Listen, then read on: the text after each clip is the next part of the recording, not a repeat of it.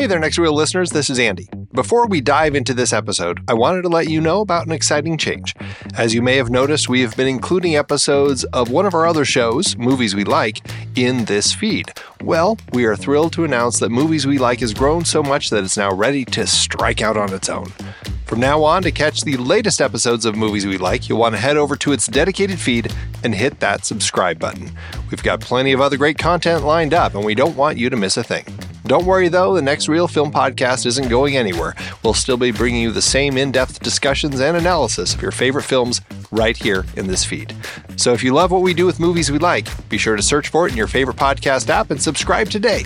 Thanks for being a part of our podcast journey, and now let's get back to the show.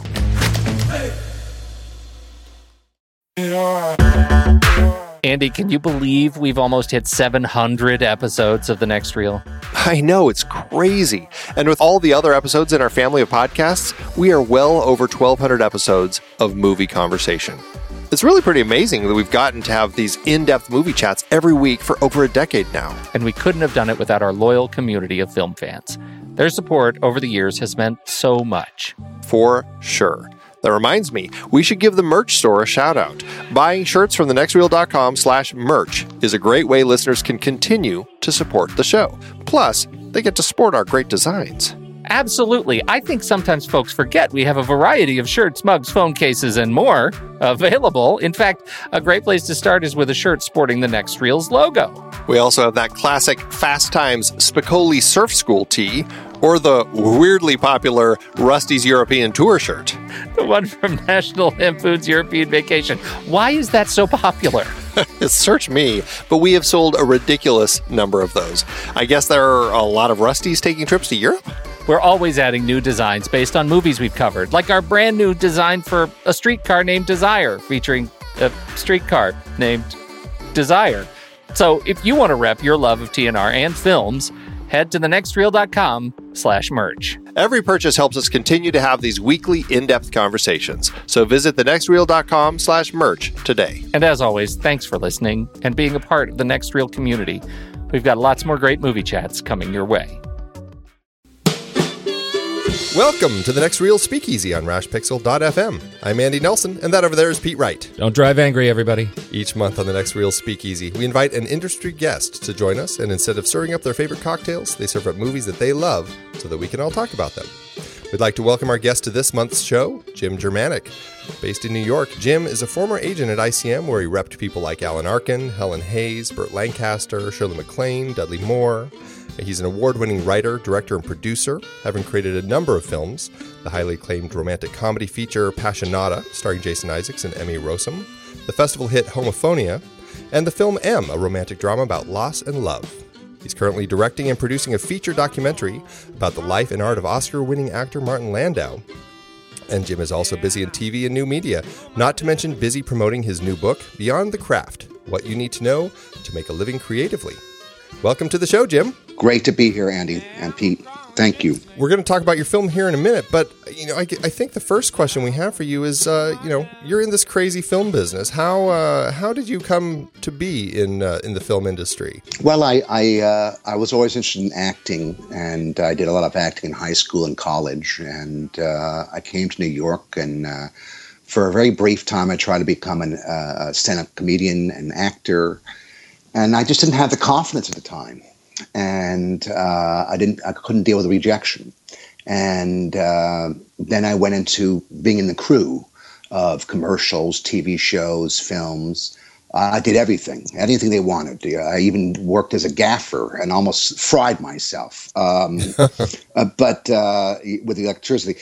But uh, and then I, I quit that and started in the mailroom of ICM and I was very fortunate. I was promoted to an assistant, and then I was promoted to an agent, which was very rare at that time because they usually absorb middle-sized agencies and their their clients intact. And uh, you know, I was there for eight or nine years, and uh, represented Dudley Moore, Shirley MacLaine, Arthur Miller, Alan Arkin, and some other people you mentioned. And uh, it was a really amazing experience because I really learned about the business and how contracts work. And, uh, you know, I learned a lot about film, TV, theater. I started getting jealous of my clients. I, I missed being creative. And mm. people thought I was crazy. I was making a good six figure job with a big expense account, and I quit. And I started at square one because a lot of my, my contacts were much, much bigger than me and still can continue to be bigger than me. And uh, the heads of studios are not going to help Jim Jermanok right now. And uh, so I started at square one in independent film. And uh, I've made four features. Uh, Passionada is probably the biggest. That was released in 150 mm-hmm. countries. And M won the Grand Jury Prize at the Seattle International Film Festival and the Criterion Collection International Inspiration Award and a bunch of other things. And that's what I've been doing. I've been writing, directing, producing in film, much more so in TV nowadays, and uh, also in new media. I have a web series I'm very proud of called Life Advice TV, www.lifeadvicetv.com, where I interview old people and ask them to give me give me advice, basically. Oh, that's wonderful, wonderful, wonderful. Yeah, idea. I got I got a nursing home, senior citizen centers, assisted living centers, yeah. and ask the most dynamic seniors I could find to give me advice about relationships, success, longevity, you name it.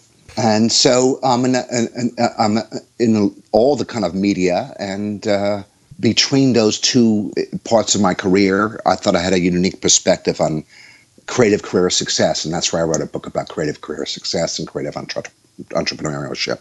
It's fantastic, and you know it's it's great getting that perspective. I mean, you've seen really kind of uh, two very different sides of the industry, right? I mean, the very kind of the business oriented contracts, negotiations, all of that side, as well as the creative side. So it really gives you a really rounded perspective on on just how this industry works and what it needs to kind of drive forward. So I think that's a a fascinating and, and very valuable uh, asset to have. Yeah, I mean, I think it's important to have a small, uh, to have a business head uh, to succeed. Uh, uh, you know, you have to understand the business, and uh, so it's left brain, right brain, left brain, right brain for me, basically. That was eh, you know you know the book uh, uh, the the War of Art uh, Steven Pressfield's book. Love it, uh, love it. Is it so great? I mean, I, I read Steven Pressfield's book and I, I get the feeling that my uh, slightly intoxicated uncle is screaming at me to get it, get going with my life, right? To move forward. It's that's the voice in my head. that's that's the feeling I get when I read your book. It is uh, with without the slightly slight intoxication. It really is a a deeply sort of impassioned and personal sort of directive, and and I, I think it's a, I, I think it's a great addition to the uh, to the work. So um, thank you. Well, it, yeah. just just the, the, I wrote it because I mean, there is no books out there about succeeding in the business. There really isn't. There's books about screenwriting and acting and directing, but there's no books about okay, I have my degree or I'm stuck in my career. What do I do? How do I get to the next level without solely relying on others, whether they're agents or managers or producers or other gatekeepers. And that's what I was. I was trying to uh, empower people to be their own agent and, and succeeding yeah. that way. Well, and, uh, you know, I, I, just love this idea that your story comes from such a, a wide history. You know, we we see movies about people who make it by starting out in the mailroom, uh, but I, have never met anyone who has uh, in, until now. So that is uh, that's an amazing uh, amazing uh, story. many didn't. I just left. The movie that you chose is the absolutely fantastic uh, Harold Ramis film. Groundhog Day. It's it, it, was that between that and Moonstruck, and I, I picked Groundhog Day because I hadn't seen it in a very long time boy, did it hold up. Uh, it's just a wonderful, wonderful, magical, inspiring, touching film. For those uh, who aren't in the U.S., Groundhog Day, I think it's just a U.S. holiday, but it's coming up February second. It's and the whole idea of the holiday is they pull a groundhog out of the out of his little hole, and if he sees his shadow, we get six more weeks of winter, and if he doesn't see his shadow, uh, it's going to be spring. So that's kind of the whole premise of the uh, holiday. Which has got to sound so weird to our international listeners. Right. Besides this movie, that makes no sense. Basically, if a rodent sees its shadow, right. it determines whether there's six more weeks of winter or not. Uh, That's right. I don't, So I'm not sure. weird. I'm not sure what other countries would have this kind of thing. But anyway, We hang uh, our yeah. weather on the future summer we hang our. That's right. when you say this movie holds up, I, I we've been talking a lot about that as it happens. You know, we've done the the Godfather series recently, which uh, overall holds up well. I'm sort of saying holds up in quotes. Then we hit Beverly Hills Cop and and Eddie Murphy in the '80s, and and you know, Trading Places holds up, but Beverly Hills Cop for me didn't as well as it did Andy. I'm trying to put my finger on what it means when a movie holds up over time. This movie nails it. I was abs. I, I, you know, uh, first of all, it felt like we've done this movie before on the show, which I think is is appropriate for the subject matter. I I adore it. It it abs. Every performance seems to to uh, you know absolutely stick for me. They are compelling. They're uh, lovable and clever and funny and heartwarming, and uh, it's it's possibly one of uh, I think Bill Murray's best. He admits it. He says it's the probably the be- he says it's probably the best work I've ever done. He said that. I think it's the best work Mer- Bill Murray has ever done. I think it's the best work Andie MacDowell has ever done, and I think it's the best Harold Ramis film. This film, to me, is a masterpiece, and it's a masterpiece oh. because it works on a number of different levels. It's very, very funny, but it also works as as a piece of inspiration. It's inspiring. There's something really deep about this. There's something really deep about this, and it's all around.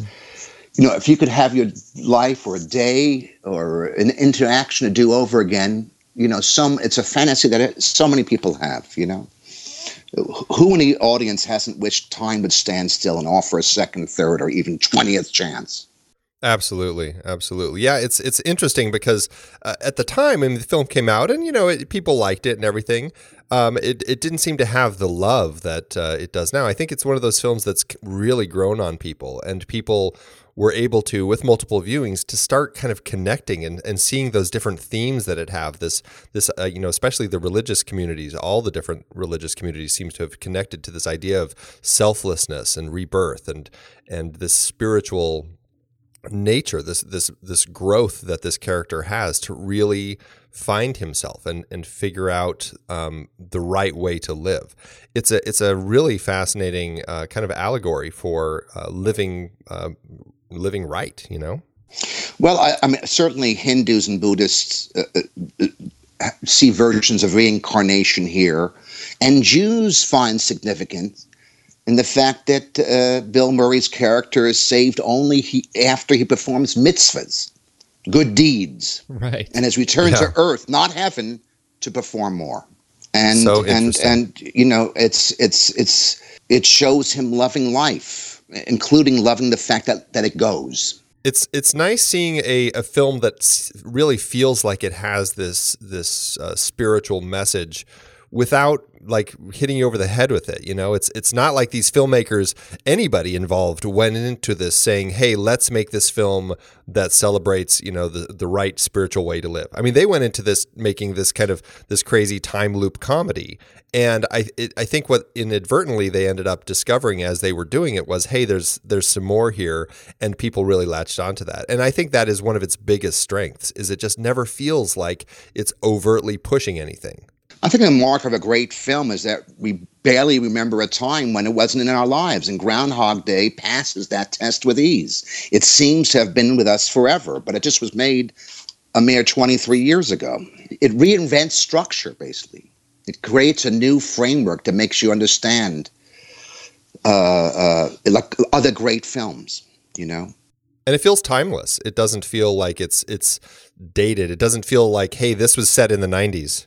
That was also deliberate because Danny Rubin, who co-wrote the the film with Harold Ramis, Harold Ramis wanted to put some specific jokes that were related to the early '90s, and Harold, Danny Rubin, who uh, uh, co-wrote it, said, "No, let's not do that. This is going to go on for a long time." He had a he had a sense. That's smart. It's such smart writing, and uh, it's interesting to look at at Danny Rubin's. You know, I'm looking at his credits, and and he he doesn't have a whole lot. No, he just well, it's very timely. He just wrote the book for the Groundhog the musical, which is opening here in New York on Broadway in March. What do you a What do you know of it? Well, after it had a very successful run, uh, where I was nominated for a number of theater awards in London. And uh, Danny Rubin wrote the book for the musical. And the musical uh, is uh, written musically by Tim Minchin, who wrote Matilda, Oh, Gotcha. Okay. an Australian. yeah, yeah. And it's opening in, in, in this March. And it's directed Do you have by, tickets? uh, not yet, but I, after this interview, I think I'm going to get them. Yeah, absolutely. Very absolutely. timely. We, you know, he's he did uh, Hear No Evil in 1993. Um, uh, did the story behind that, uh, which was a, a, a, a fine film. Marlee Matlin uh, and um, uh, D.B. Sweeney and Martin Sheen. Uh, but in in terms of his feature films, that's uh, uh, that's that's it. Oh, well, SFW, which I, I actually have never seen. Um, I haven't either. But but you get the feeling with this film like I, this is this this is is a, an opus for him you know it's like his catcher in the rye you know he writes it and then uh, and, and what he comes back around to is something very um, you know it's I, I I don't know that he's ever been able to capture the heart and spirit uh, of of a narrative quite so well since He hasn't, but you know, uh, this is enough. I mean, uh, th- show business is such a difficult business. Yeah To have one masterpiece is is is, an, is a giant achievement. It really Truly. is. yeah Absolutely. I think it's interesting that his original script, the way that he wrote it, it actually started uh, kind of in the middle of the story, with essentially right around when uh, when Phil, um, I think it was around the time when Phil sees um, uh, Ned and punches him and uh, punches him in the street, and I think that's about when it starts. And the story is just kind of him living this this crazy life, and, and you hear this narration kind of explaining what's going on, how he's stuck in this time loop and everything, and, and keeps reliving the same day. And it ends with his suicide and, and to him waking up.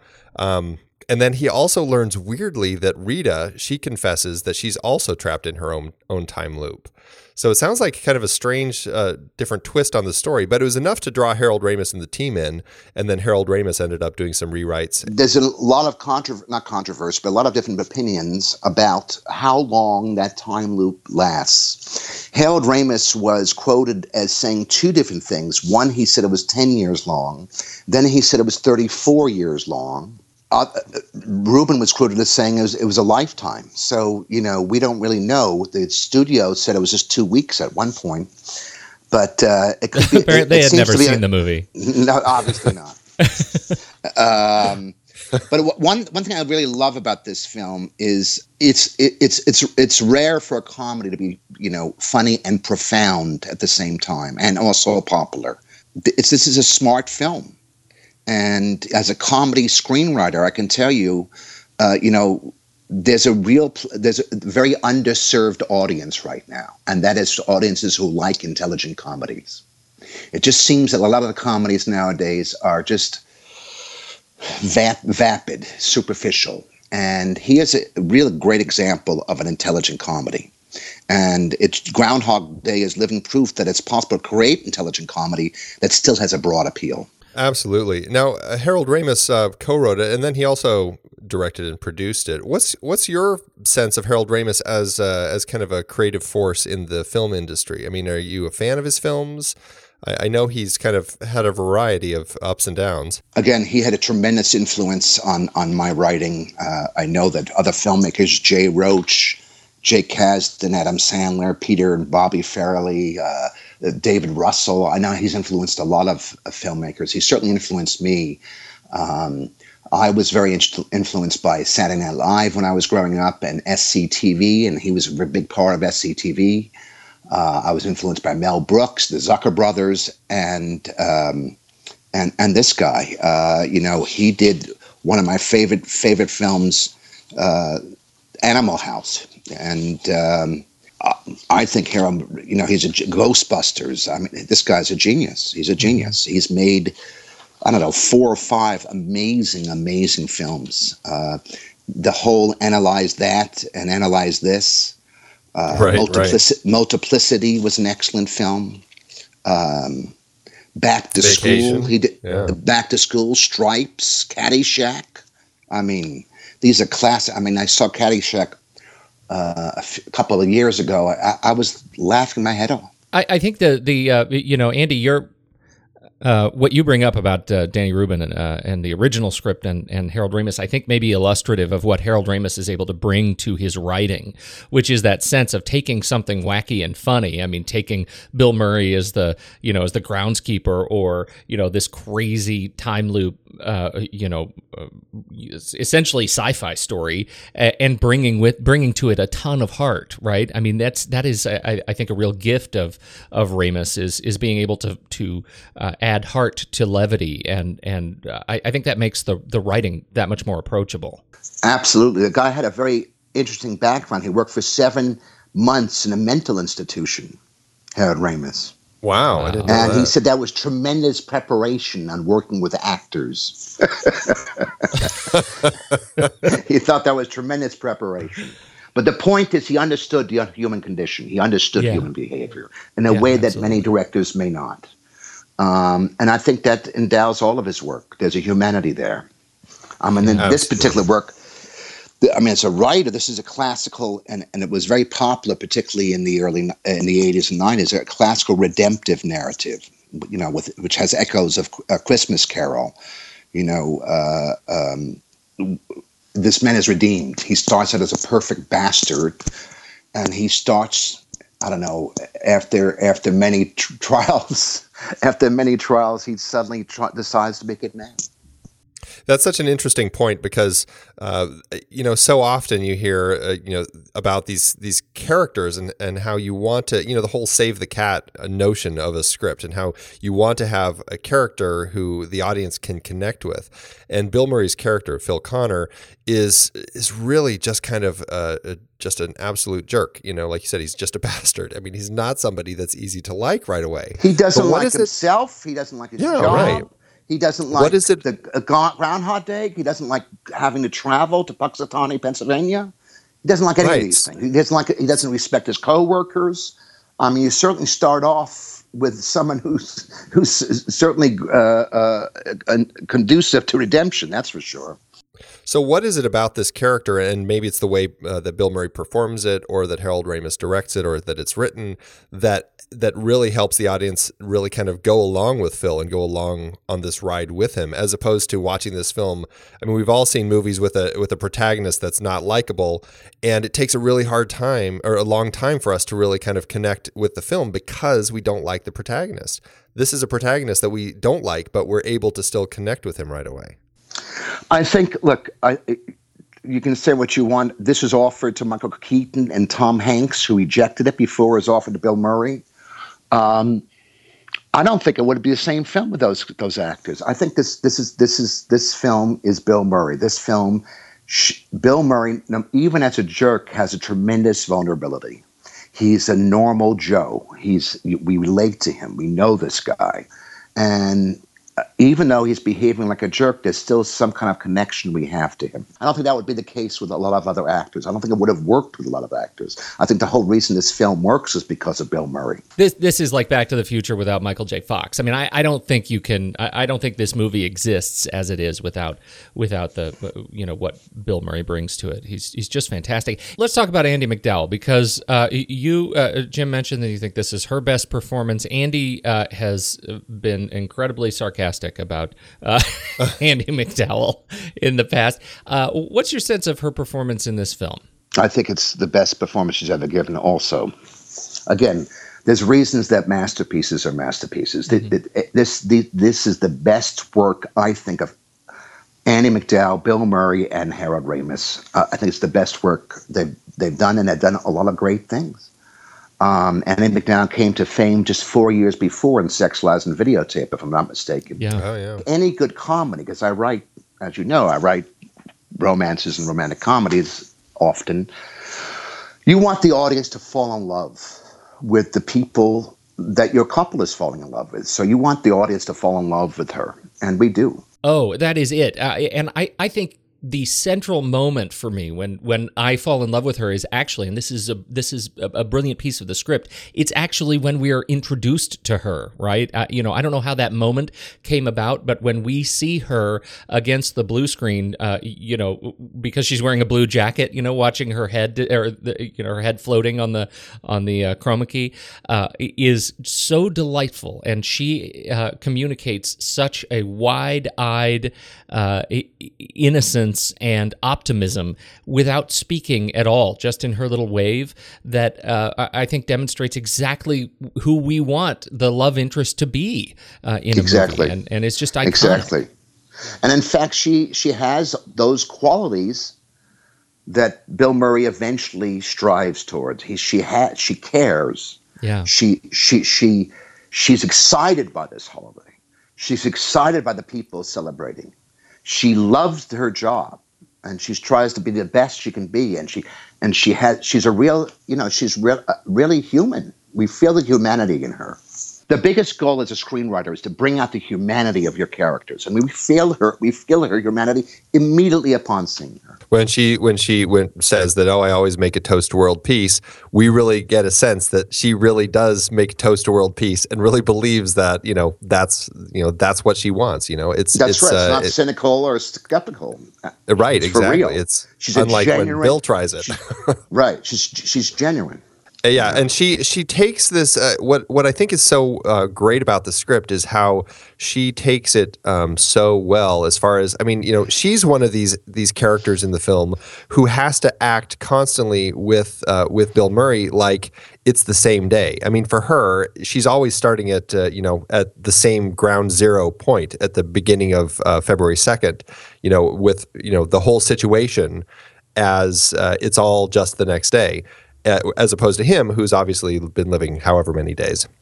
What I think is so great about her performance is that I always believe that she's uh, going along with it in that day. And I think that's an incredible, incredible strength in seeing how she can actually go from struggling with Phil in the morning to kind of falling for him over the course of the day, regardless of which day it is. I think that's amazing. That's a really interesting point, Andy, because I mean, here you you know, in, in so many films, right? You know, one of the great uh, hallmarks of great character writing is watching the character. You know, what's the character's transform transformative arc, right, over the course of a film? How do they grow? How do they change? And invariably, characters around them uh, change. In this film, they they just can't, right? They absolutely can't change over the course of the film, or it it breaks the uh, it, it, it sort of pulls back the curtain. And and I think uh, um, I, I think you're right. She's she's really solid. Well, she doesn't transform, but he he transforms. She doesn't transform, but he Exactly. suddenly realizes he's in love with her. as a result of his transformation. Correct. An- Another interesting part of this, in terms of the screenwriting, is that when you're writing a screenplay, you usually try to avoid repetition, and that's the whole thing here. It's built on repetition. The, the way they get through it is to short circuit everything just so just when you think something is going to happen that you've seen before film gets to it before you and changes or abbreviates it in some way. When i, teach screenwriting uh, i know andy does too and one thing you really want to convey is you know what what's distinctive about this story? How is this distinctive from other stories you've seen in this genre? And they kind of created a, a, a completely new thing here I, I like the uh, I, I sort of hang my hat on the second act when they're able to communicate uh, the the life and death struggle, uh, the number of times he kills himself, right, and they do it with such sort of you know, for lack of a better word, humanity, humility, and humor. Um, they uh, they they I think really nail when he drops the toaster in the bathtub or he drives the truck off the ledge in the old mine um, you know they have us laughing and otherwise that's a that's a pretty dark segment it's it is dark, and I can imagine studio executives poo-pooing some those kind of suicide scenes today. You know, uh, there's something to be said for letting creative people be creative and make their own thing. I, I, I don't know if that that would have passed the committee yeah that's Well, what's interesting- in this about- day in this day and age. And I I love the darkness. If you have to live the same day over and over again. Yeah, you you may try to commit suicide, absolutely. and the way he did it, you know, it's it's his cynicism and eventually his sincerity feels so real because he comes by them so honestly. And he proves that if you feel it from the feet up, there are no cliches. And that's such an important thing in screenwriting. You're constantly trying to bust cliches. Uh, you're cliche busting. This is such a wonderful film because it's the, it, it, it, it, avoids it. The interesting uh, element that uh, of darkness with the film that the studio uh, was initially having some issues with, I thought was interesting, is the old man and the fact that this old man, uh, you know, we get to this point where Phil uh, meets this old man who's dying, and he keeps trying over and over and over again to save this old man, and he just can't. He he finally learns that you know he's not a god. He can't just always, you know, make things work out in the end. And the studio actually had some hesitation about that sequence, and and uh, Ramis very uh, strongly had to argue with them about this is a critical part of the story. It's not going to uh, make sense if he is able to save him. The whole message here is that he's not a god and he can't do that. So it's interesting that there's another dark element, but that is one that the studio was a little hesitant about. I, I, I, I, I didn't pick that up. To be honest with you, I thought I, I thought that he did help make that guy live. I, I didn't pick that up. That was a little bit subtle, I guess. I, I didn't pick that up that he couldn't help save that that guy. I didn't realize that. Yeah. Yeah, I think he keeps trying. Yeah, he keeps trying to do it, but it just never quite quite works out. And uh, I think that's a, a good message for that uh, that particular part in the film because he is starting to get to this place where he's just like, you know, I'm a god, and I think that that having this sense that uh, he can't always uh, save things in the end, I think is a is a pretty powerful little um, moment there. Well, it brings up issues of fate and predestination, and he can't change a lot of things, but he could change things in his life, but he couldn't change everybody else's life. Chris okay. Elliott, wow. Yeah. What happened to Chris Elliott? I think he's still involved, still working. uh, I miss him in oh. films. I miss him. I really miss him. I thought he he he, uh, he really had a very realistic portrayal of uh, a cameraman. I mean, he didn't he didn't try to make the cameraman flashy or didn't try to make him unrealistic. He really focused on making this guy a believable cameraman. And uh, Andy, I know that you've been you've you, you've been a cameraman yourself, and you've worked with many many cameramen. I thought this was spot on. Yeah, especially for a news cameraman. I mean, he just seems like the sort of guy who's just he's got the camera on his shoulder. He's ready to just get the shots. You know, I mean, he's out there. Uh, I think my favorite bit with him is is after uh, uh, Phil drives drives off the quarry cliff and crashes. He's like, "Oh, he might be okay." And then the big explosion. oh, uh, no, probably not now. No, he's not okay. that was excellent. That was excellent. Oh, so I caught the young Michael Shannon in there for the couple of lines. The famous yes. actor Michael Shannon, who was one of my favorite actors. I guess he. This is one of his first films, I imagine what I what I find so interesting is for whatever reason, I don't know what it was that Michael Shannon did in his performance here, but ever since I first watched it, his character always stood out to me, and I always recognized him as like, oh, he's the guy from Groundhog Day, and it's just it's such a small part, but just the way that he shakes uh, Bill Murray's hand at the end there, it's just it's always stuck with me. So interesting that uh, you know he kind of struck a chord with me right out of the gate like that. He of course specializes in many dark or heavy roles. Just Nocturnal Animals just recently, and a good Elvis. Was he? Oh yeah, Elvis and Elvis Nixon. and Nixon this uh, last year. I didn't catch that. I'll, I'll, look for that. That's good. Oh, you should absolutely catch it. Yeah, he was, yeah. he was terrific. Yeah, he's a great actor. He's a great actor. In fact, anything he does is worth seeing. I've seen him on stage. He's just a fantastic actor. Uh, one of my favorite uh, characters in the film, though, uh, has to be Ned Ryerson. Uh, good old Stephen Tobolowsky. Really playing it big as just uh, one of the just funniest uh, bits in the film, which uh, just always cracks me up. The insurance salesman, and uh, uh, you know the way he brings everything to the table here. I mean, he just doesn't hold back at all. I mean, it's just he is a riot. Again, it, it, it, it reminds me of "It's a Wonderful Life" or "Back to the Future," uh, or, or even theatrically Thornton Wilder's "Our Town." We know these characters. We know the size of this city, this town I'm from a city around the same size, and we know these they, that these characters are created from truth. We we know these characters. We've met them. We know exactly who they are. In fact, we, when we initially see Bill Murray, we know who this guy is. We've met this guy. He's above it all. He's cynical. He's skeptical. Um, and the same thing here. The, the, the insurance salesman, absolutely. Uh, Oh, so a little funny. cliched, but he plays. You know, we know it's not. It's not. It's not false or artificial. It's real. This is one of those films that makes you think, okay, he's cli- cliches are cliche for a reason, right? I mean, we connect with them. We connect with them because we've seen them before because they feel like, you know, hand to glove. But look, I mean, his performance in this is, you know, it, it certainly represents his sort of comic, uh, uh, you know, leanings, but he has done some, uh, an incredible variety in terms of, of just his talent as a character actor. Uh, he's, he is an incredible talent.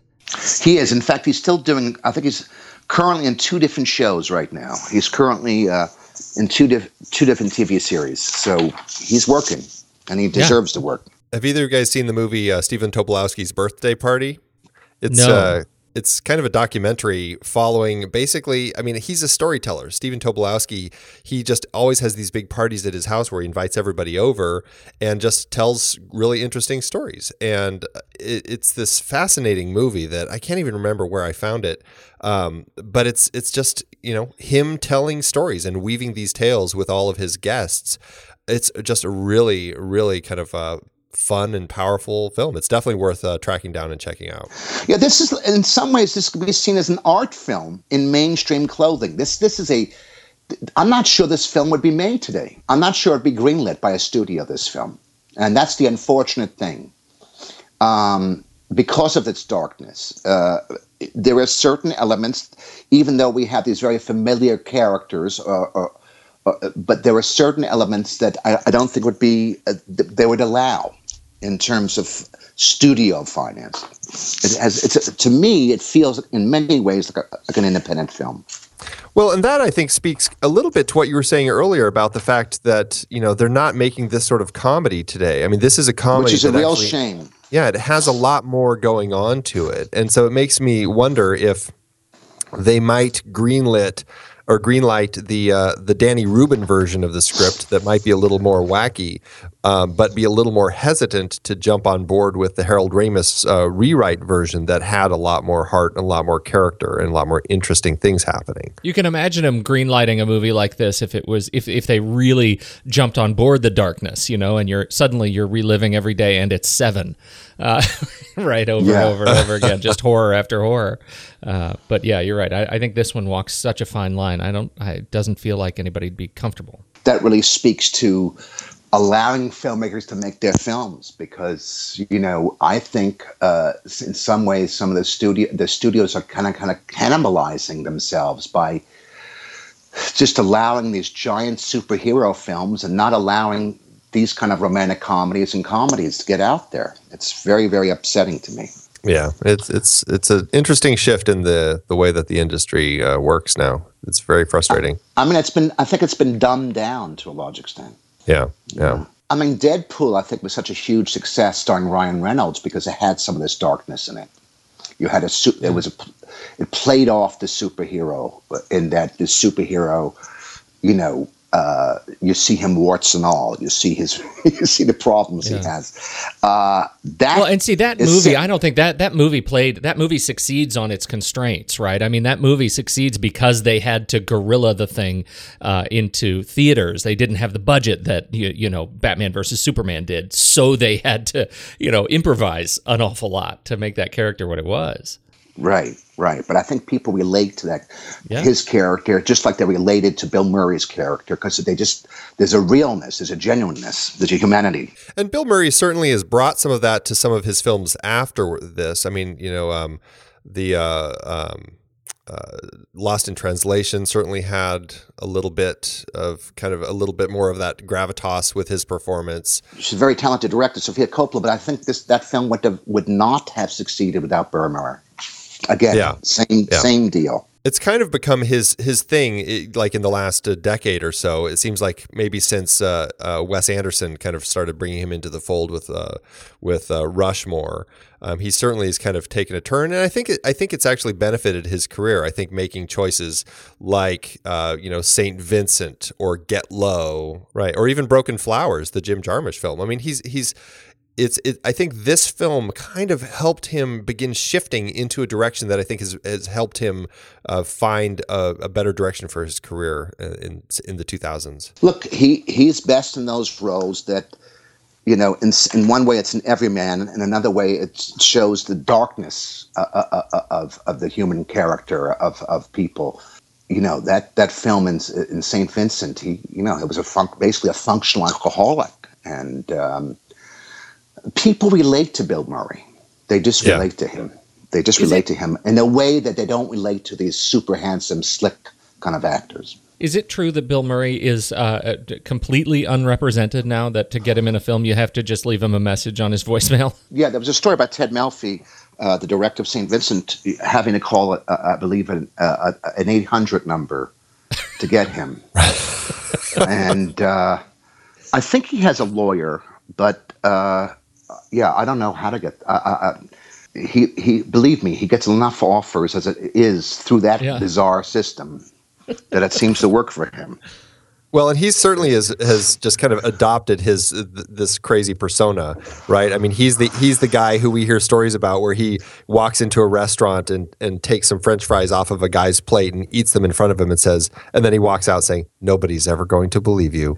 And it's like these are the stories we hear about this guy. It's like I believe that. That makes total well, he sense. Likes for, pe- he d- for how he likes people. He does like yeah. people, and he likes to party, and he likes to celebrate. I know that his he has a son, his son has a, a restaurant in, in Greenpoint, Brooklyn here, and uh, I, be, I, believe on Thanksgiving uh, uh, recently he was he was behind the bar uh, making drinks for two hours. You know, that's the kind of guy he is. He likes so relating to normal people. He doesn't need to relate to celebrities, right? Fellow celebrities. Uh, I met him once. I met him once I was in, uh, I helped represent a little bit Lorne Michaels, the creative Saturday Night Live, when I was at ICM. And I was in Lorne Michaels' office in the NBC Rockefeller Center. And uh, at the same time, there was a William Morris agent there. And we were both huh. talking to Lorne.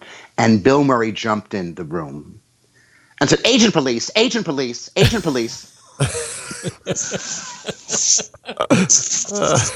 and that's when I met Bill Murray that was it. Huh? so funny, so funny. Who who else on the cast do we want to highlight before we um, uh, move along here? Anybody else jump out to you besides the groundhogs? This film is really about Bill Murray and Andie MacDowell. You know. Yeah.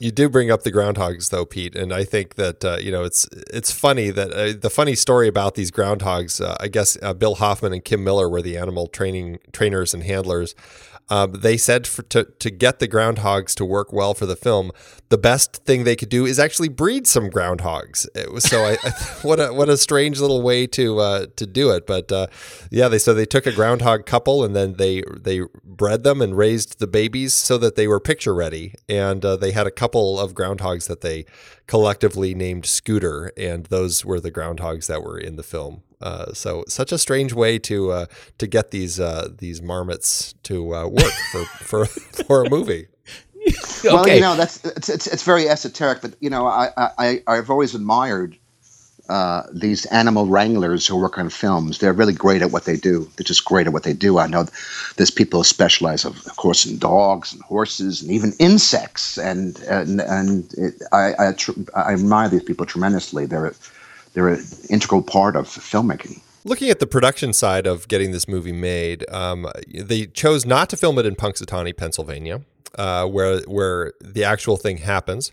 Right, Woodstock, Illinois, just uh, just I think right next to the Wisconsin border. Um, a, a, lot of that hinged on the fact that uh, where Punxsutawney actually has their Groundhog Festival up on Gobbler's Knob, it's actually just a hilltop outside of town, and it's very sparse and and just mean, it looks like you're out in the forest and they really wanted it to feel like a town square. So they found this this you know town Woodstock, Illinois, that they kind of turned into Punxsutawney, much to the chagrin of everybody who lives in Punxsutawney. But uh, you know, I think the location works really well, and having this small town feel, I think. Uh, really works well, and I think they they designed a great look for the overall town and the town square and everything. It just feels very small town and homesy. Well, it's very relatable to all of us who grew up in America and, and, and cities like this. Um, and I think it was a very comfortable environment for both uh, Bill Murray and Harold Ramis, who are from Illinois. They're from Chicago, so they're from nearby. Yeah, so they didn't have to So travel too far to. That's Uh, that's right. That's right. Right. And, and and it's important for a director to be comfortable. Is there anything that really stands out to you as far as the production? Uh, you know, I, for me, it, it always hinges so much on the score that George Fenton does. I think that it's just a beautiful score. It really emphasizes the romance and the uh, kind of the strangeness of the situation and everything. I think he does a, a beautiful score here.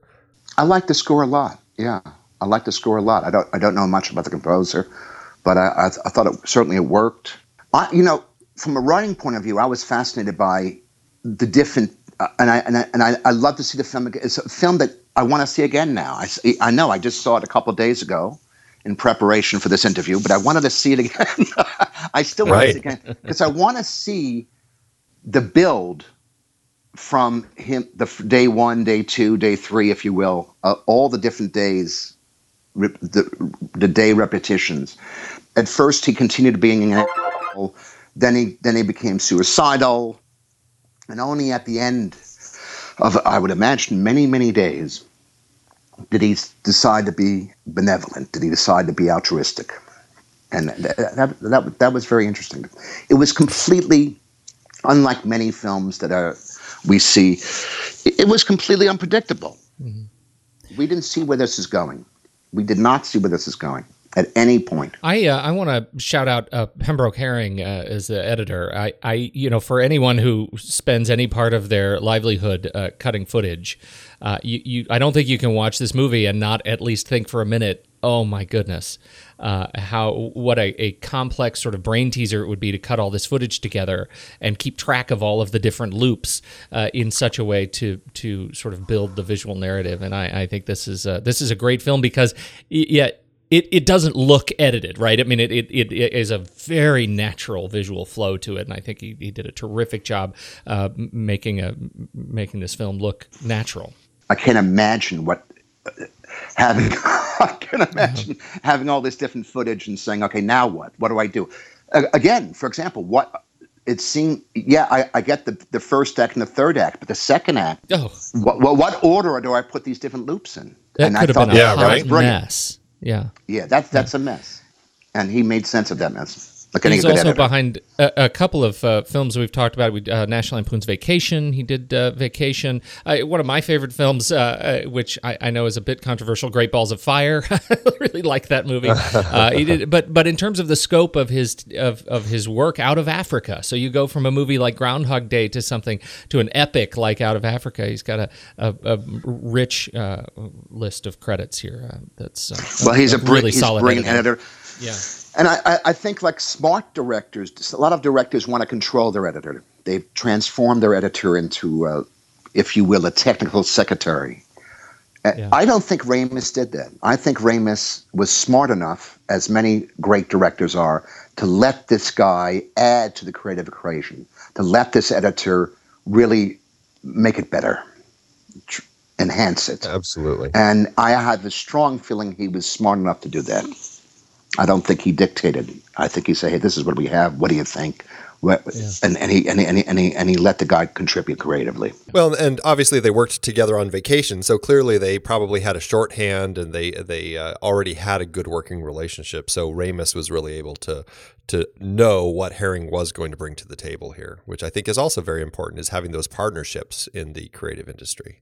Absolutely, a lot. If you look at a lot of uh, great directors, uh, you know Clint Eastwood, Ron Howard, what have you, they basically use the same film family, almost without exception. I mean, craft services, you name it, they use the Yeah. same people over and over again, because again, it gives them comfort. Um, this film, uh, this film did get uh, nominated for some awards. It, it won Best Original Screenplay at the BAFTAs, um, and it, a number of other awards. However, uh, oddly at the Oscars, I, I don't know if it's oddly, but it didn't get any recognition at the Oscars. Um, Best Original Screenplay that went. Uh, the, the films nominated were Dave, In the Line of Fire, Philadelphia, Sleepless in Seattle, and The Piano, which ended up being the uh, the Oscar winner. Uh, it makes me wonder if um, this was one of those films that at the time, like I mentioned at the beginning, it really kind of felt like, oh, yeah, it was a fun comedy, but really has grown in estimation over time. I think that happens a lot. I think there's a tremendous bias that the uh, the Academy has against comedies. Uh, I don't think they get the recognition and respect they deserve. Uh, Although general. Dave and Sleepless in Seattle were both nominated that year, two comedies or at least romantic comedies. So it's they a, it's interesting. arguably less comedic than this, though. I mean, this one, I, I don't. I, D- Dave and Sleepless in Seattle don't have any of that element of kind of the second act slapstick that this one does. Sure. No, sure. no, they're much more, more in many ways, more much more romantic Right. in a sense. Absolutely. Um, yeah. But was that a robbery? I mean, should this one have been considered? It was a robbery, but if you know, hindsight is twenty twenty. If you look at a lot of a lot of great films, they were not given respect. Uh, Sure. And and you know, it's it's. I think this will be looked at in hundred years from now. I think this is a that, that's it, this is a very important film, and a, a lot of films that are, are, are doing well at the box office. I don't think will be looked at twenty years from now. Yeah. I think that that's a normal process. It, it is. It's just kind of the you know shaking shaking things up and seeing which things stick. This certainly is one that sticks. I mean, obviously, uh, you know those films, that list of films, um, they're not ending up on the uh, the Library of Congress's uh, National Film Preservation Board of of you know films deemed uh, national treasures like this one has. It's you know it's it's interesting uh, how things. Um, stick and how things change over time and a lot of it is just you know what people you know, might connect with at the time but it's not uh, something that really lasts so um, to that end yeah you have to weigh how this is a this is a director Harold Ramis and a film that's just very influential on a lot of the comedy filmmakers we have today. Very, very. David Russell is amazing. David O. Russell's a fantastic director, and and this reminded me of Silver Linings Playbook. You know, the, uh, in a way, yeah. um, because That's a great uh, comparison. Yeah. you, you know, you, you, you, you're dealing with somebody who's also fighting their demons, if you will. And Yeah. uh, um, he loves this film. This is like his favorite film. You know, this is this is Yeah. this, this. So I mean, this is one one one criterion is how how how influential. Is, and I think this is a very very. This director is very influential, and this film is very influential. Um, but yeah, I mean, David O. Russell someone fighting their demons using all that humble, difficult baby steps, hard work that it takes, but doing it in such a hilarious way. there was an Italian remake of it uh, called in 2004 uh, called uh, "It's Yesterday Already," directed by uh, Giulio Manfredonia, uh, which uh, Did it go, did it go, I don't think it went anywhere, did it? I I don't know if it did or not. I mean, I didn't really hear much about it, but it's about an egocentric TV documentarian who finds himself trapped in a time loop during a reportage he's taking in uh, Tenerife. Uh, so, yeah, I mean, it's a story that's popular. And obviously, we've already mentioned the musical uh, uh, coming this year. And it's it's from what I can gather, it's that musical is going to be a big hit. Yeah. It was a big hit in London uh, in 2016. So uh, and uh, I believe was nominated for a number of theater awards. So it's it's exciting. What do they do for the, the groundhog on the in the musical? I wonder. This is just a whole a, a groundhog uh, breedery uh, below set. They just are breeding groundhogs all the time. I don't know. That groundhog has to check his equity whites. Yeah. you know. That's Right. right. Well, you can't you can't work that groundhog more than eight hours. That's right. I don't know. I, I, I, I, I would I would imagine it's not a real groundhog. I don't know. Oh, sure. Yeah, sure. Uh, you know, it's funny. This film it really just became so popular and iconic that the term Groundhog Day started just taking on its own meaning. You know, meaning you know this aside from obviously this this whole idea of spiritual transcendence, it also you know for a lot of people just means that you know you're same stuff, different day. And I guess it's become quite a military term as all the troops and stuff are, are stuck in kind of the same situation, whether it's Somalia or Iraq or wherever it is. They're like, oh, just it's another Groundhog Day. And it's it's funny that it's really kind of become just this term describing I'm stuck in this situation, can't get out. Which is so wonderful because that's not what Groundhog Day me is, right? I mean, it, they really have completely uh, created a, a, a retroactive continuity for the, the holiday. I Right, love that. exactly. Uh, it's great that it entered the lexicon as that, you know, and um, I think a lot of people, you know, are sick of their routines. There's uh, routine is, is an interesting word. It, it, people are sick of their routines. They want to vary their routines. They would love the chance, maybe. Uh, it, they would love the chance they may fantasize to, to, change the routine like Bill Murray did. Um, but that's well, I, I, fear I fear that it has a, a more sinister, a bit, a bit of a military grind for these guys. You know, the same yeah. stuff every day. Exactly. You know, Harold Ramis. Uh, I, I, think that uh, he mentioned when uh, they were um, when he was doing all the press for the movie, people were asking him, you know, what would you do if you were stuck in a day like this? And and he said, you know the thing is life is really this this is what my life is is everybody lives this life where they're stuck in this in this pattern i you know he mentioned how he finds himself in a conversation with his wife or an argument and he in his head he knows he shouldn't say something but then he finds it coming out of his mouth anyway and you know exacerbating the situation. And it's like, okay, next time when this comes up, I have to remember not to say that. And it's it's funny. He he just he described it so perfectly about how this is really what life is and how we are all in this situation where we all have to learn and grow and and find ways to make ourselves better. And I think that's I mean, in the end, that really is what the film is is getting across. And I think it does it in just a really magical way.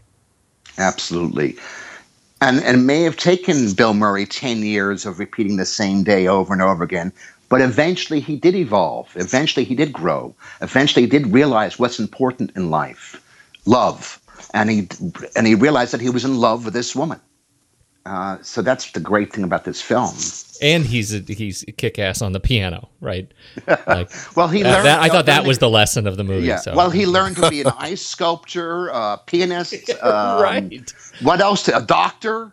But you know. but you right. know, isn't that funny? Like that is the uh, that's that's sort of the story along the way that that gets lost a, a, little bit as we talk about how brilliant it is as kind of a romance. But but uh, the the the the message of uh, you know of trial of trial and error of growth of of like multiple careers. Like we we are you know you know you know I think that I, I get a little bit tired of the life is short meme you know live it up life is short. Life is long. Do a lot of stuff. That's what Groundhog Day celebrates you know. Go be a doctor. Go learn to play the piano. Do all the things. You're on this planet for kind of a long time. So live it up. Well again as somebody who started life advice TV I yeah. love this film because it does it gives you it does give you life lessons. It does give you you're right to vary your routine, to learn hobbies, to appreciate the people around you, to fall in love. Beautiful. Andy, how did it do in the box office? Uh, well, Groundhog Day cost $14.6 million to make, which is about 24.4 million in today's dollars. Timing its release just for uh, after the actual holiday. The studio released the movie on February 12th, 1993. Opposite Untamed Heart, The Temp, and Love Field, as well as two greats from uh, Down Under, Strictly Ballroom and Dead Alive. Groundhog Day went straight to the top, opening at number one, where it remained for two weeks. It ended up grossing 70.9 million domestically, which is about 118.4 million in today's dollars. I couldn't find any profit info outside of the US, but that being said, it still did well for itself, earning an adjusted profit per finished minute of about 931,000. That was very good. Success. For for yeah, don't forget for a comedy, that's excellent. I'd love to hear the international box off. That's interesting. I wonder how this plays. I would imagine this would play really well in Europe. I don't know. That's what I was wondering. I, I wish that I could have found some uh, figures about the international because this is one of those. It's like such a quirky U.S. holiday. It's like, what do people outside of the country think of this? I mean, I know it, in context of the film, it almost doesn't even matter that it's a holiday. No, it doesn't. Right? It doesn't. So, uh, no. but it is. I would imagine they love. Things. I would imagine. I, I know that England loves this film. I know. Uh, yeah, I, I, I, know in- that England, England, uh, because a number of uh, English newspapers like the Independent and the Guardian keep on writing about this film. And I know there was a there was a 20th anniversary release, and I think Danny Rubin and um, Harold Ramis did something for the DVD or something. So there was yeah, right. some there was something done in, in 2013 for this, and it was written about by a lot of the British newspapers. I know when, when it was released in Brazil, just to uh, deal with the title issue, they they titled it "The Black Hole of Love." oh my god! That's bad. You know, it's a funny. It is a funny thing about Groundhog Day too. Just on reflection, you know, I it, my background is in local news, and uh, you know, you ask yourself, gosh, could could any holiday have have you know sufficed? And and Groundhog Day, the holiday. Uh, walks that fine line, right? Uh, Local and mid-level market news stations don't send sat trucks out to Arbor Day celebrations, but then Christmas is too big, right? So you need kind of a ridiculous holiday right in the middle, and and and Groundhog Day, I think, really walks that line well. It's it, it- you know we still have a justifiable reason to send a local you know reporter, uh, but it, it's also pretty stupid. I don't know. Uh, traditional, traditional. I don't know if it's funny or, or a little bit uh, just crazy, but if you look on Wikipedia about the actual holiday Groundhog Day, they have the reports from uh, various locations Oh, uh, no. since 2016, going back through 2008 of what the groundhog, which groundhog, and what they uh, predicted. Uh, no, just uh, just from uh, from 2008 to 2016 they have all the predictions from all the different groundhogs as far as were they predicting an early spring or were they predicting six more weeks of winter it's a it's quite a Are there some groundhogs that are held in higher esteem in this regard, like who see their shadow better? you know it makes makes you wonder but i mean you know we have groundhogs balzac billy buckeye chuck chattanooga chuck chesapeake chuck chuckles dunkirk dave I wonder if there's been a and on. scientific. S- I wonder if there's been a scientific study about these predictions. I like to. I like to. I like to know, I like to know how accurate they are. It says here, uh-huh. according to Groundhog Day organizers, the rodents' forecasts are accurate 75 to 90% of the time. Oh, that's good. That's good. I like that. Yeah. I like Yeah, so that. there you go. Although, here you go. According to Stormfax Weather Almanac and records kept since 1887, Punxsutawney Phil's weather predictions have only been correct 39% of the time. So, so maybe Punxsutawney Phil is not the one to be following, although he, Oh, I guess, is the most famous one. This whole movie is built on a bench strength, uh, uh, kind of a C team groundhog. of all the nerve. All right, we got to rank it. What do you think? yeah, let's do it. All right, head over to flickchart.com slash the next reel, everybody, and you will see our list. You can scroll up in your show notes on your podcast player of choice, uh, and you'll see a link to this film on Flickchart right there. Just tap it, add this film to your library, and let's see how it stack up, stacks up to our ranking today. Now, the usual rules, uh, Jim, if we hit a movie, it'll it'll take us through a ranking of about uh, oh, I'd say probably eight or ten movies here. Any movie that you have not seen, uh, that's okay. Just bow out. Andy and I will duke it out ourselves. All right. I, I hate right. to I hate to diminish this film in any way, but go ahead. This is No, this, this this, is- I don't offers wanna- I a chance wanna for some discour- gut wrenching, uh, gut wrenching comparisons. I don't here. want to discourage anybody from seeing Groundhog. Oh, Day. Let's put oh no, no, no! And there, on our entire list of films, there are only a few that we actually uh, advocate people don't see. So e- every film on this list is good, uh, apart from the accidents that are at the bottom of the list. So here we go. Uh, uh, Andy, All right, first up, we have Groundhog Day or Mad Max, the original. I'm going to go with Groundhog Day here. I mean, I'm I think it's really difficult. It's like comparing a pitcher and a batter. I mean, yes, it it- is. or apple and orange. At least compare it to other things in its genre. You know, Compare it to that different is- genres. Jesus, Oh, get that- ready! This that's is not this is not easy, and this is what we call the uh, the the flick chart hate crime. It really is comparing two movies, uh, but you have to imagine this scenario: you're on a desert island, and all you have is a TV and these two movies. Which one are you going to watch first? a Groundhog Day. Groundhog Day for me too. All right, next up, we have Groundhog Day or Trading Places, one of our recent Eddie Murphy Day. movies. It's yeah, definitely absolutely Groundhog Groundhog Day. Groundhog Day or our last speakeasy film, 101 Dalmatians, the uh, 1961 animated uh, Disney film. Groundhog Day for me. Groundhog Day. You know, the Bancroft brothers made a fantastic case for 101 Dalmatians. It's a delightful film, but I too am Groundhog Day. All right, Groundhog Day or some Ridley Scott uh, action in Mogadishu, Black Hawk Down. Groundhog Day. Groundhog Day. Groundhog Day. All right, next up we have Groundhog Day or oh, going with uh, some Spielberg uh, shark action, Jaws. Jaws. Jaws. That was a Jesus. Jaws. Yeah. I'm sorry. Yeah, I'm going with Jaws. Jaws. Yeah. Uh, Groundhog Day or uh, boy, here's a very different film, Requiem for a Dream. That may be the worst Brilliant. comparison, the worst pairing we've ever done. What a, that, that's a brilliant film. Brilliant film. Oh, Ellen is, Burstyn's yes. fantastic. oh yes. Tough call. I, I'm, I, you know, I, I'm with you. I adore uh, a Requiem for a Dream, but it's uh, you, you got to be in kind of a special place uh, to to watch that movie. After I've It's seen not a it, film I, I'm- want to see again. y- Yeah, I'm I'm Groundhog Day. Me too. Yeah, Groundhog Day for me too. Groundhog Day or some more Mad Max. We've got Mad Max Fury Road. Groundhog Day. Yeah, I'm still Groundhog Day. Me too. All right. Well, that lands it at number 10 on our flick chart out of 283 films. That is a Good. pretty strong spot for this film, which I think is uh, absolutely the right place for it. We have Great. one more uh, one more partner, Letterboxd.com. We just do a straight up five star ranking for me. I'll tell you, it's a five star film. Absolutely. Definitely five stars for me as well.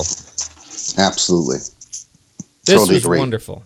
Absolutely wonderful. What a great pick, Jim. Uh, Thank you for the excuse to see this again after 20 years. Uh, I, I really haven't seen it since 1993, and I thank you for the opportunity. I don't like repeating films for some stupid reason, but I thank you very much for the opportunity to see it again. And believe me, I will see it again in the next year as well. I will.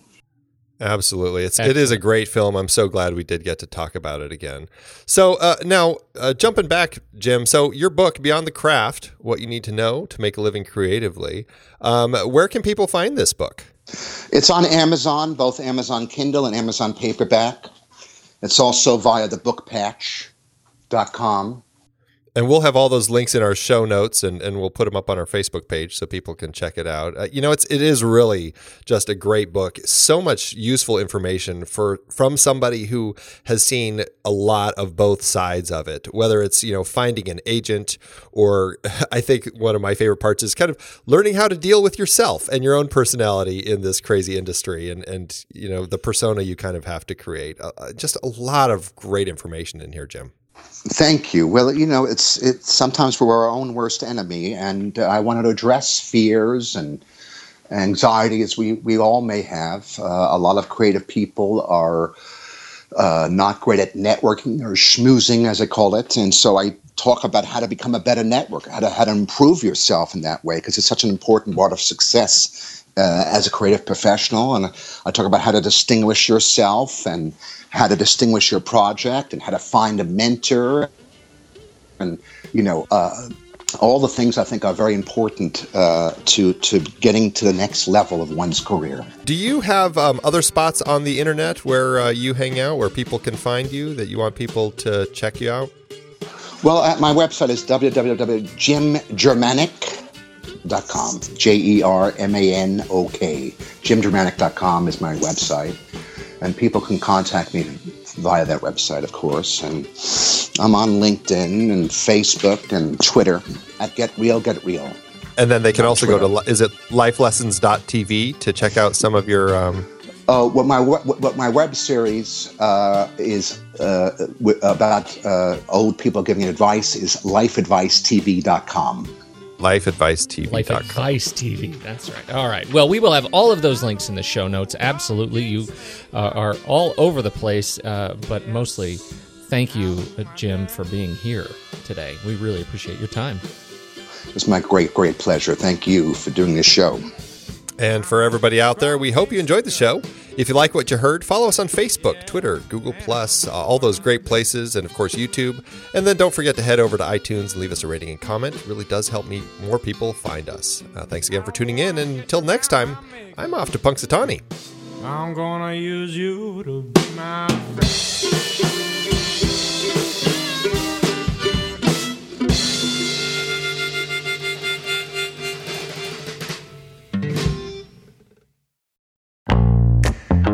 I love having these wonderful chats on movies we like with all these industry guests talking about some of their favorite movies. So many great conversations on that show about so many great movies. We have so much fun having these conversations, but producing the show week after week does require a lot of work behind the scenes. If you'd like to help support our efforts, One easy way is by using our originals page when shopping for books and movies that we've covered. Your purchases made through our links give us a small commission at no extra cost to you and allow us to keep having these incredible conversations. The originals page at thenextreel.com slash originals links to the source material for all the adapted film discussions on the Next Reel's family of podcasts. Purchasing through our links supports the show. It's your one stop shop for Amazon and Apple links where you can buy your copy of the original source material.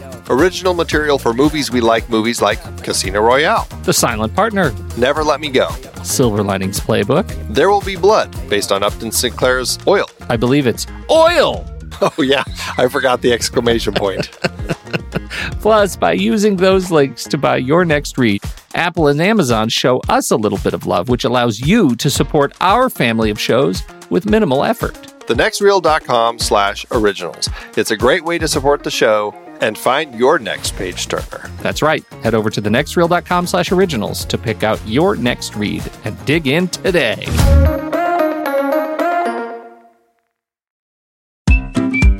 I've been podcasting since 2006.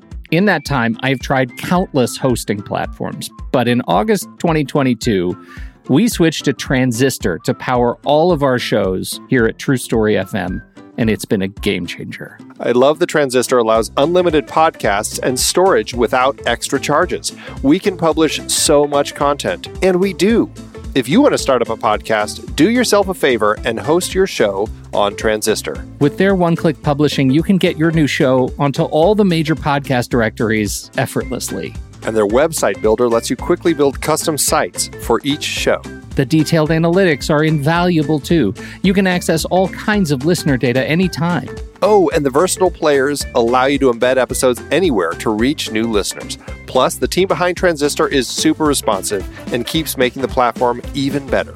After using countless hosting services over 15 plus years, Transistor has been hands down the best podcast partner for us. If you want a hosting platform to take all the worry out of getting your podcast out into the world, go to thenextreel.com slash transistor and check it out. Support our show and support your own show by going to thenextreel.com slash transistor. Start growing your podcast today.